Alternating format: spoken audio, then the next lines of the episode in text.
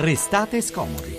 Come avete sentito anche dai nostri giornali, è morto John Nash, premio Nobel, uno dei matematici più brillanti del Novecento. Sua una parte importante della cosiddetta teoria dei giochi che tra poco cercheremo di capire un po' meglio. Se avete visto il film bellissimo Beautiful Mind, sapete già che ha sofferto di una grave forma di schizofrenia e che nonostante questo ha continuato ad insegnare fino all'ultimo. Quello che forse però è meno noto è che tra i molteplici riconoscimenti ricevuti c'è anche una laurea honoris causa causa in economia e commercio che gli è stata conferita dall'Università Federico II di Napoli nel 2003. Quando John Nash andò a ritirare questo, eh, questo importante riconoscimento c'era anche il professor Achille Basile, matematico insigne della facoltà di economia appunto della Federico II. Professore, buon pomeriggio, grazie per la sua disponibilità. Eh, buonasera, grazie a voi. Forse l'insigne lasciamolo al calciatore del Napoli.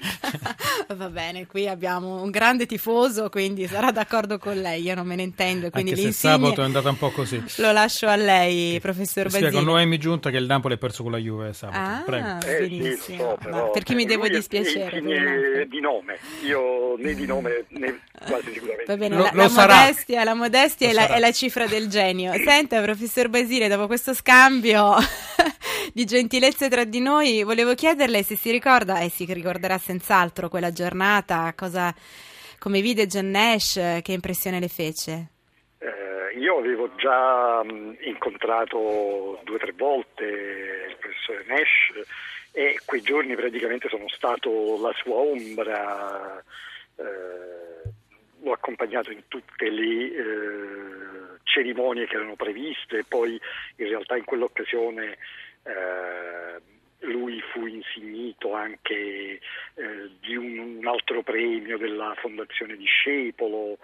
eh, niente, lui era eh, ormai completamente guarito, anche se eh, portava ancora attraverso un po' forse di stanchezza eh, i segni dei 30 anni passati a combattere con eh, la malattia, però era una persona completamente eh, attiva, ripresa, interessata alle evoluzioni della teoria dei giochi, all'evoluzione dei mercati finanziari ai quali lui cercava costantemente di applicare eh, le eh, scoperte e il tentativo di applicare le scoperte eh, che lui stava continuando a portare avanti. La, la- la stavo ascoltando e pensavo che alcune persone hanno l'incarico di risolvere i problemi della matematica, dell'umanità, poi arrivano a casa e tutti questi premi non hanno il modo di risolvere il problema di dove li metto.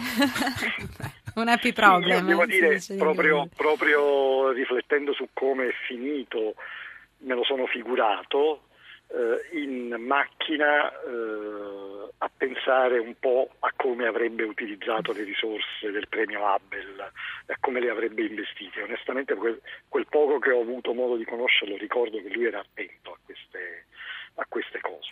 Senta, eh, professor Basile, ci spiega mh, eh, bene eh, qual era la sua teoria centrale per cui poi Allora, è stato così eh, fondamentale nell'economia generale dell'economia- della teoria dei giochi? Allora, eh, diciamo, lui eh, ha avuto modo di eh, dare un paio di contributi fondamentali, poi la malattia diciamo, ha fatto sì che noi non possiamo immaginare quello che sarebbe venuto successivamente. Eh, quello per cui è universalmente famoso al punto che eh, come il teorema di Pitagora si studia alle medie non ci si può iscrivere eh, ad una facoltà di economia senza superare al primo anno un esame che prevede il concetto di equilibrio di Nash. Ecco, lui da questo punto di vista, eh, qualunque studente del- di una facoltà di economia eh, ci deve avere a che fare. Il concetto è anche semplice, una volta che uno eh, lo vede, dice ah tutto qui, eh, però il punto eh, è quello di intanto ci si deve arrivare e Mhm. lo si deve formalizzare. L'idea è semplicissima, quando ci sono più persone che prendono decisioni che eh, influenzano la loro vita, ma anche quella di altri, sulle cui decisioni non possono eh, influire, ma solo prendere eh, le conseguenze a propria volta di quello che hanno deciso gli altri, eh, ciò che induce a non pentirsi delle scelte fatte non può essere che eh, una considerazione di questo tipo. Se avessi conosciuto quello che hanno deciso gli altri, avrei potuto fare di meglio? Ecco, se non avrei potuto fare di meglio io e questa idea viene applicata a tutti coloro che intervengono nelle scelte interattive, si forma una situazione che è di equilibrio perché nessuno sarebbe indotto a cambiare la propria scelta se dovesse ripetere. E quindi questo è un equilibrio ed è il concetto di equilibrio di Nash. Ma professore, rispetto all'idea pura e semplice del conflitto, per cui in un gioco, in una gara, in una guerra, non so, io punto al mio interesse specifico, ehm, distruggendo se posso eh, le strategie altrui, dov'è la differenza? Che invece qua mi fermo, ragiono, studio il tavolo che ho di fronte, gli altri la differenza è che eh, non esiste l'idea semplicemente di distruggere le strategie di altri perché eh, gli altri reagiranno esatto. e, e, quindi bisogna eh, ovviamente valutare quali sono le conseguenze delle mosse di tutti e il, quello che eh, di fatto fa la teoria dei giochi è prospettare quali sono le possibili soluzioni. Non è che le fornisce, perché poi tra l'altro voglio dire in molte situazioni sono possibili varie situazioni di equilibrio, tant'è che poi gli studi sono andati avanti e gli studi eh, eh, portano anche a valutare tra i vari possibili equilibri di Nash quelli che hanno ulteriori altre proprietà per cui sono eh, probabilmente gli equilibri che vengono selezionati eh, dalla mm. società. Mi è venuto in mente un esempio mitologico, me lo bocci se, se eh, non è appropriato. Insomma, mentre se uno segue il suo istinto, eh, va contro l'avversario a testa bassa e cerca di distruggerlo, un altro ragiona e magari studia delle mosse che avvantaggiando anche gli altri alla fine avvantaggino se stesso. mi viene in mente aspetti, mi, mi, faccia, esatto, mi faccia dire la mitologia, tra l'altro lei si chiama esattamente come eh, il paragone. Achille contro Ulisse. Può essere la strategia di Achille quella più aggressiva contro invece quella più riflessiva e alla fine Beh, vincente di Ulisse. È affascinante, è affascinante il paragone. insomma, però Achille insomma, non è caduto male. Eh? Non era male, sì, insomma, no, mettiamo no, certo, io ho in questo momento il tallone protetto da un gradino. Senta, professore, le voglio fare un'altra domanda, poi eh, sto zitta perché sennò faccio la saputella. Eh, a proposito dell'equilibrio di Nash, eh, alcuni potrebbe aver avuto anche delle derive, soprattutto per quel che riguarda le strategie belliche, per esempio un ragionamento, vendo le armi ai miei nemici, almeno so con che cosa mi spareranno. ha un senso? Essere, questo potrebbe aver senso, ma io sono sicuro che chiunque venda armi eh, non venda le armi migliori che ha. Esatto, certo, come conseguenze, insomma. Sì, eh, e, però diciamo, ho l'impressione che in tutti i conflitti che ci sono, ci sono stati, eh, eh, interazioni strategiche sono continuamente tenute sotto controllo. Peraltro non è un caso che probabilmente la scuola più forte in teoria dei giochi è sicuramente quella israeliana. Mm-hmm. Eh, loro sono estremamente attenti eh, a, sviluppare eh, la matematica delle interazioni eh, tra eh, decisori che sono in competizione. Professor Basile, c'era anche la moglie di John Nash quando è venuto a Napoli? Sì, sì, Alicia non lo abbandonava mai. E mi Era... veniva da, da, chiedere questo, se è possibile applicare reg- la matematica all'amore? Faccio una bella... Alle relazioni personali. Eh. Uh, eh. Ovviamente noi sappiamo che nel film c'è la rappresentazione di questo momento, almeno se non proprio di amore, ma di giovanile eh, esuberanza per eh, conquistare... Mm eh, l'attenzione di una compagna eh, da parte di un gruppetto di maschietti. Eh, sì, quello è un po'... Eh, come dire, un po' fantasticato, Però... non credo che realmente funzioni. Eh. No, allora le, le, volevo chiedere questo: siccome i numeri primi sono quelli che non sono divisibili se non per se stessi, sono morti insieme, allora mh, possiamo dire che in un certo senso sono stati numeri primi, indivisibili? sono sicuramente dei primi gemelli. Senta, professore... Primi veramente giorni... sempre insieme. Eh. Stavano veramente sempre insieme anche se eh, a un certo punto avevano anche divorziato, però poi si erano risposati perché eh, ecco, quella che di solito sembra una sconfitta invece può sembrare anche, potrebbe diventare anche solo una pausa per poi riprendere meglio di prima. E non, ci dedichiamo a un momento di romanticismo, lei l'avrà visto il film Beautiful Mind. Sì, sì, a proposito proprio del, di questo rapporto così viscerale, così stretto tra Nash e la moglie, questa è credo la scena finale del film del 2001 di Ron Howard ed è John Nash, interpretato da Russell Crowe, che sta ritirando il premio Nobel e questo è il suo speech, rivolto alla moglie. Ho sempre creduto nei numeri, nelle equazioni e nella logica che conduce al ragionamento. Ma dopo una vita spesa nell'ambito di questi studi, io mi chiedo cos'è veramente la logica. Chi decide la ragione?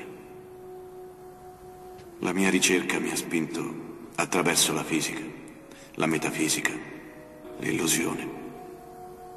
E mi ha riportato indietro. E ho fatto la più importante scoperta della mia carriera. La più importante scoperta della mia vita. È soltanto nelle misteriose equazioni dell'amore che si può trovare ogni ragione logica. Io sono qui stasera solo grazie a te. Tu sei la ragione per cui io esisto. Tu sei tutte le mie ragioni.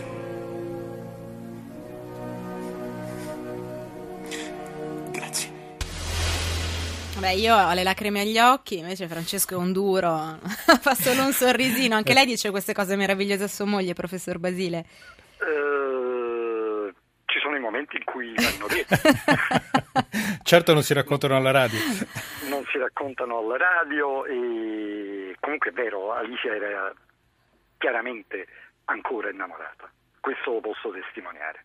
Che poi io leggevo in alcuni articoli che parlavano di questa scomparsa termini come tragedia, evento drammatico. In realtà io penso che eh, dopo 60 anni insieme, se avessero potuto scegliere, eh, avrebbero scelto di andare via insieme. E poi, insomma, tornavano, come ricordava lei, dall'ennesimo premio. Erano su un taxi che comunque indica una situazione di movimento. Adesso io non voglio tirare per i capelli delle conclusioni che forse non hanno senso, però Forse ci sono fini più tragiche, insomma.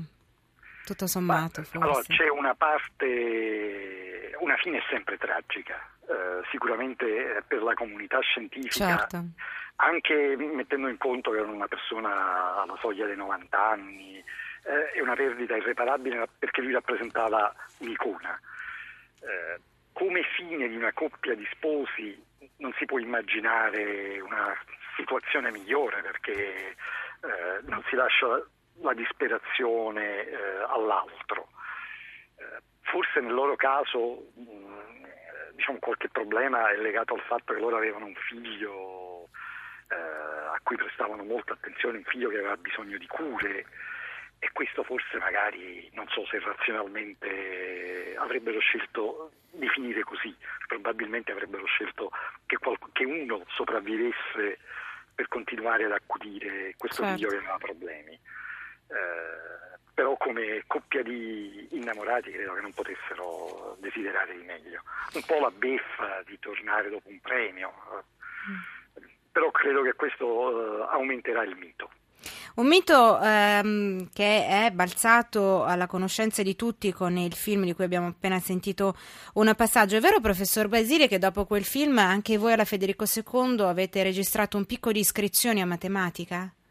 Ci sono state, mm, ma anche ad economia in realtà, perché lui appunto è collegato alla all'economia in maniera particolare, anche se in realtà lui ha avuto dei contributi di matematica diciamo, che poi sono quelli che gli sono valsi il premio Abel, assolutamente fantastici, eh, solo che la tale popolarità eh, in campo economico ha completamente sommerso questi contributi eh, alla teoria delle equazioni differenziali. Sì, sì, comunque noi abbiamo avuto, quello è stato dal 2003 al 2006, eh, sono decisamente aumentate, ma veramente sembrava una rockstar. Eh, sì. Io non posso mostrarvele ora, ma ho nella scrivania eh, fotografie inimmaginabili. Guardate che i ragazzi sono rimasti dalla mattina alle 9 alle 2, 2 e mezza per fare la fotografia con lui. No.